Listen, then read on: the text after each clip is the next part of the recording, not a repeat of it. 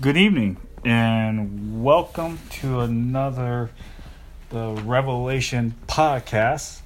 My name is John Boardman, and I hope that you've been enjoying of what I've been sharing from the Word. And I pray that this podcast encourages you to seek God more with the Word, and it's a special Word. I mean, from Genesis to Revelation, it's all about Him. And the way that He did it is very special and unique. There's no other person or group of people that could put the Word of God together like the way that He did it. You know, from Genesis to Revelation, it covers about a 4,000-year period. And they have different writers in different stages. And all of these writers were inspired by the Holy Spirit. And we read that in Second Timothy chapter 3, verse 16. And mankind has tried to eliminate the Word of God from the face of the earth. And there are quite a few examples. Now, I'm not going to get into any of those. You know, what I want to start tonight is continue talking about the Word of God. You know, why are we so blessed to have it? And why is it such a special revelation? Last week, I shared about my special revelation experience. I shared on how through the Holy Spirit that it convinced me that a person can lose one's salvation. And also the Holy Spirit revealed to me that all the gifts that He does still happens throughout the whole entire world. Now, when I mentioned that, I was sharing on how most of my Christian education was spent in a background of Calvinism. Like, I went to a Presbyterian church for my high school education, and then for college and seminary, it was a Southern Baptist denomination.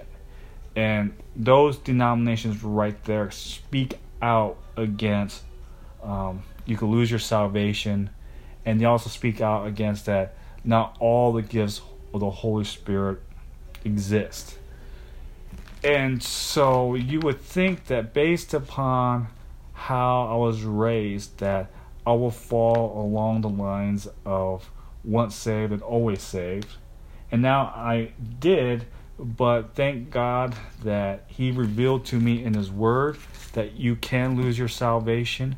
And thank God for my wife that prayed for me a lot. And last week I opened up from 1 Corinthians chapter 2 verse 14. And I want to read it again. But the natural man receiveth not the things of the Spirit of God, for they are foolishness unto him. Neither can he know them, because they are spiritually discerned. Now, that was a verse I read last week. It was episode 4. And the week before that, I did episode 3, and I explained why are we so blessed when we read the Word of God. And I went to Revelation, and I explained that Revelation is a book for believers, and only believers will be able to understand it. So it's not meant for unbelievers. Now, there's a lot of Christians that have been saved for quite some time, but they're still drinking milk, and they have not quite grown in the Word yet. And I don't think it's because of the lack of not having it.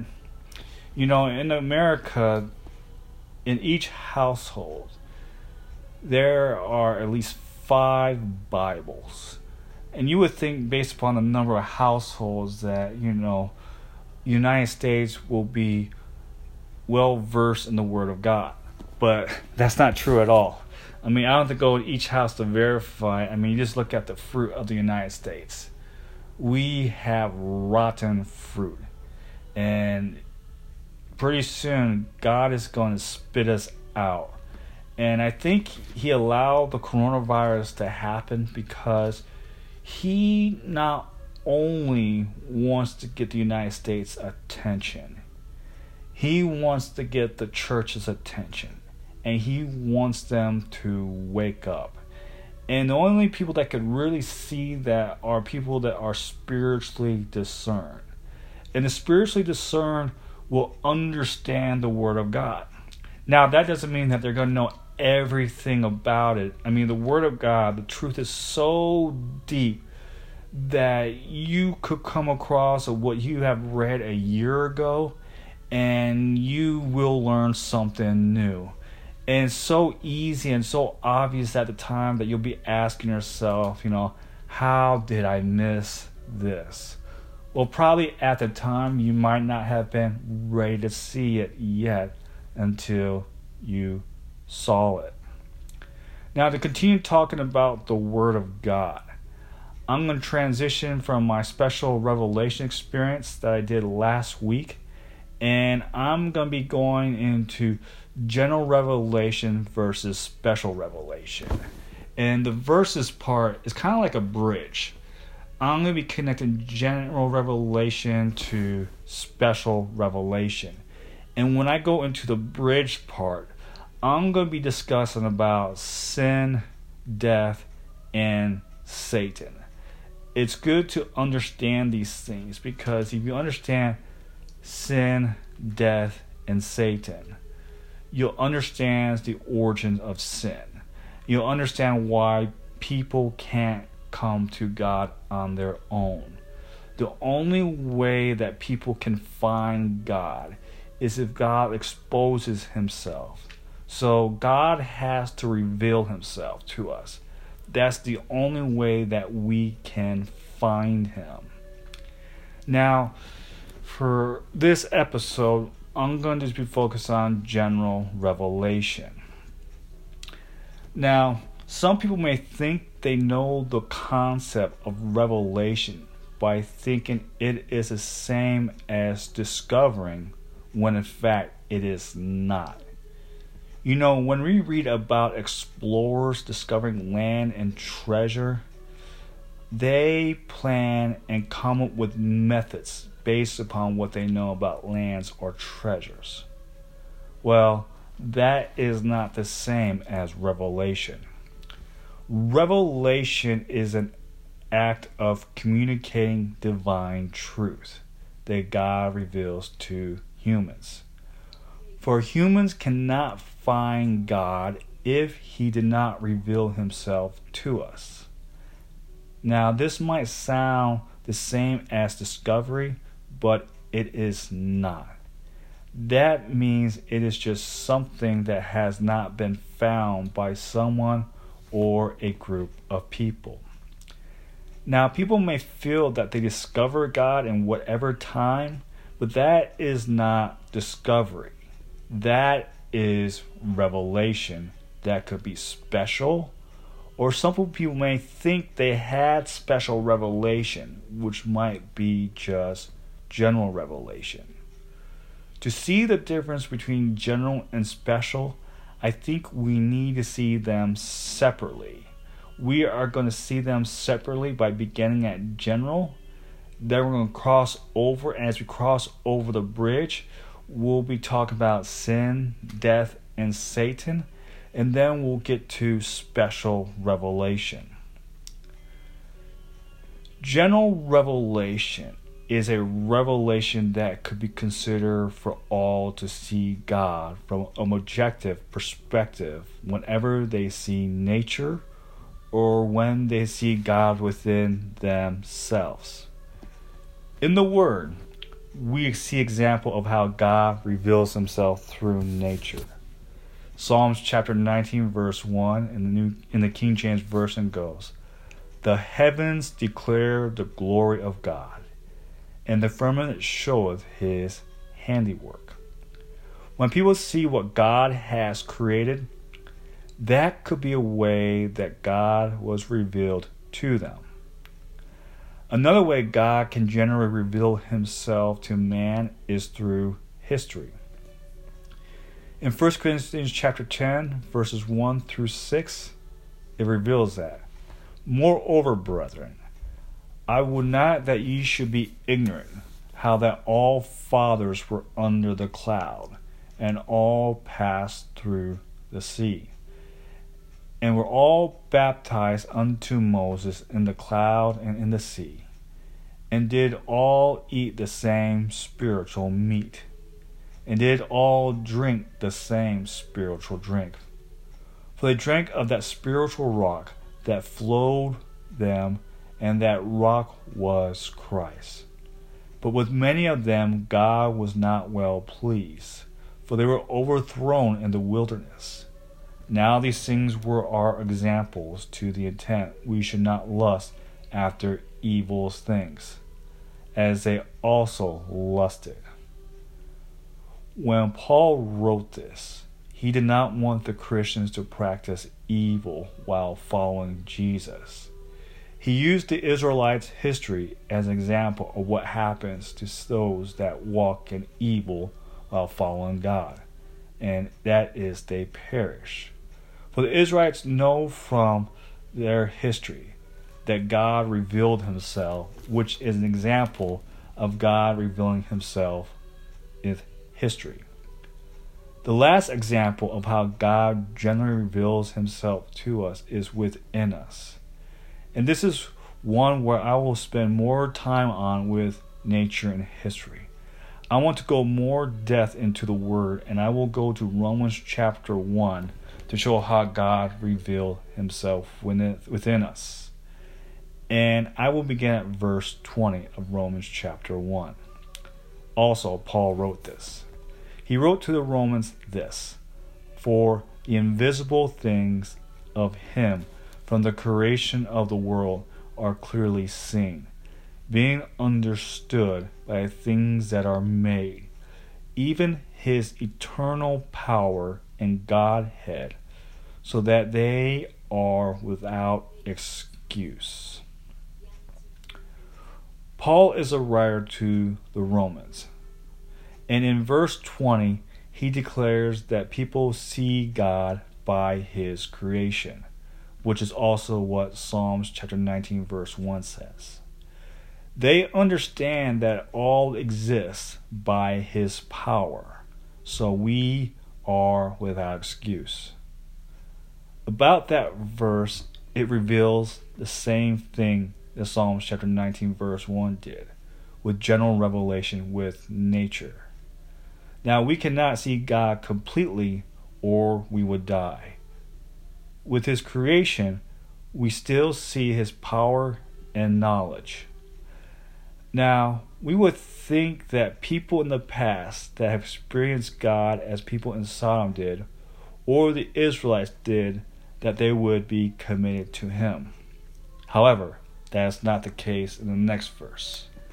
In verse 21, Paul goes on, because that when they knew God, they glorified him not as God, neither were thankful, but became vain in their imaginations, and their foolish heart was darkened.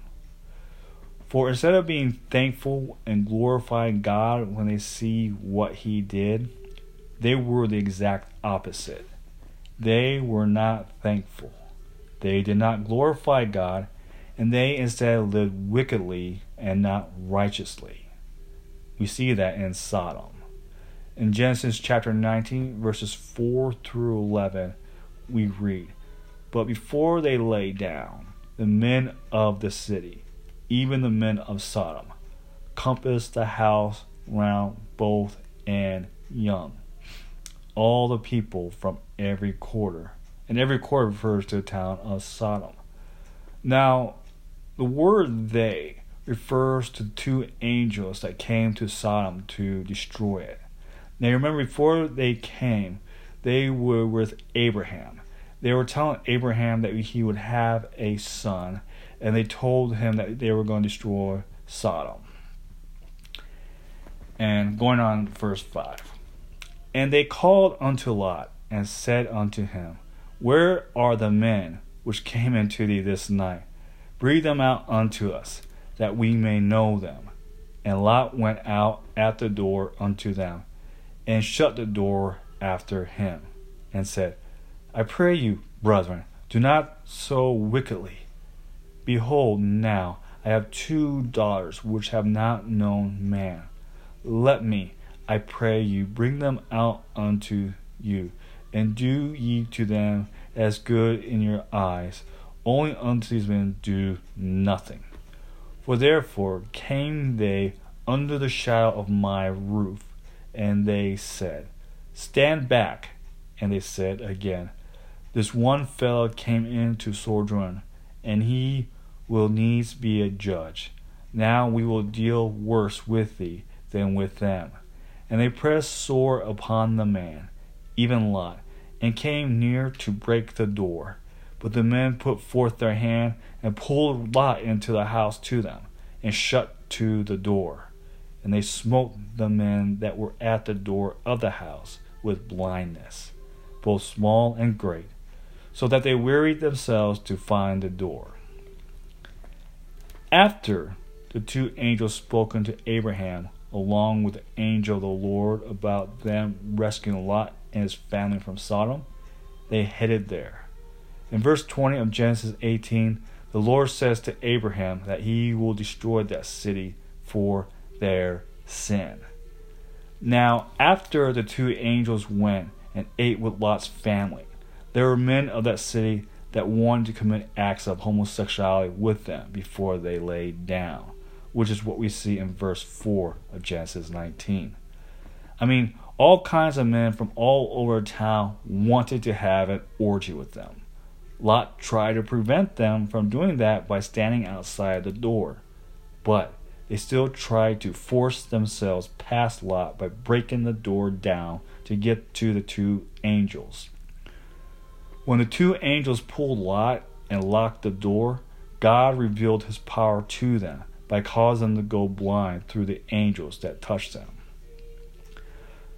With the story of Sodom, we see God's power displayed in front of men while they committed acts of sin as rape and homosexuality. The story of Sodom is an example of how God displays his invincible power to men. Now, in Exodus, we see God display his power for the Israelites and the Egyptians to be seen with the plagues. Even though Pharaoh and his army witnessed the power of God, they still did not glorify him, and they continued to rebel against him. Their rebellion led them to their death, the Red Sea, which was where the Israelites were able to cross while the sea was divided. All of them made it on their side, but the Egyptians did not. They drowned to death. The Israelites, witnessing the plagues and the departing of the Red Sea, are more examples of God being involved in the history of Israel, and them being the chosen nation by his promise to Abraham, that they will glorify him and be grateful. They did not. I mean, yes, we could say they sang unto him after he rescued them from Egypt. However, with the rest of the chapter, we can see that a lot of their worship was not genuine, but out of their emotion that was happy, that later turned angry towards God. In verse 24, they were upset with Moses for not having anything to drink. Later they would complain about not having anything to eat, and God still provided for them. After Moses revealed the law to them, they made an emotional commitment toward God with that they would obey him. Their emotion turned toward their way to worship God with the golden calf, and made them perish after they committed acts of sin towards God. In fact, a lot of them were not able to experience the promise of God with the promised land because they were rebellious towards God. They, like the Sodomites, knew God and witnessed him in their history. However, they still lived in sin. They professed to be wise, but they were fools. They changed God for an image of a 4-footed beast with the golden calf, and so God gave them up to their own lusts. But they are not without excuse of not knowing God. You see, God not only gave man a written law through Moses, but he wrote his law in our conscience. Romans chapter 2, verse 15. Which showeth the work of the law written in their hearts, their conscience also bearing witness, and their thoughts the mean while accusing or excusing one another. In this verse, it says that God gave all of his law in our conscience, so we are without excuse. With what tells us what is right and wrong is our conscience from God. This is another example of general revelation, which God is revealed to all from within ourselves. Now, a general definition of what religion can be explained is man earning his way to eternal life by pleasing some form that declares to be a deity. I mean, you could examine whatever religion or cult you want, and you will see the idea of being self-righteous as a way to have eternal life. You can make it as a thread that can go through the eyes of any religion, like Islam, Judaism, Hinduism, and even Buddhism. Even atheists, even though they claim they are not religious, are like other people seeking religion. They too are afraid of death. So they too, through their works, have tried to defeat death. They have tried to come up with medicine to solve illness as cancer and AIDS. They have made laws to create a safe environment by promoting clean air with its regulation on certain fuels as oil and coal. They dream to live in a utopia, so they will not have to face death. I mean, even Arnold Schwarzenegger is afraid of death. And to know why we die, we have to see its origin. For I want to explain that to be a bridge for us that will take us from general revelation to special revelation.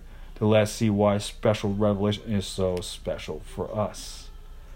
So I have come to an end about general revelation. And we see that God reveals himself to all with his creation, throughout history, and within our conscience. And now as we cross the bridge, I'm going to be talking about the origin of death. And throughout the origin of death, I'm going to talk about how Satan began. So it will take us to where sin and death exists. After that point, we will get into special revelation. And I hope you enjoy listening to us. I hope I get to speak to you next time. Have a good week and God bless you.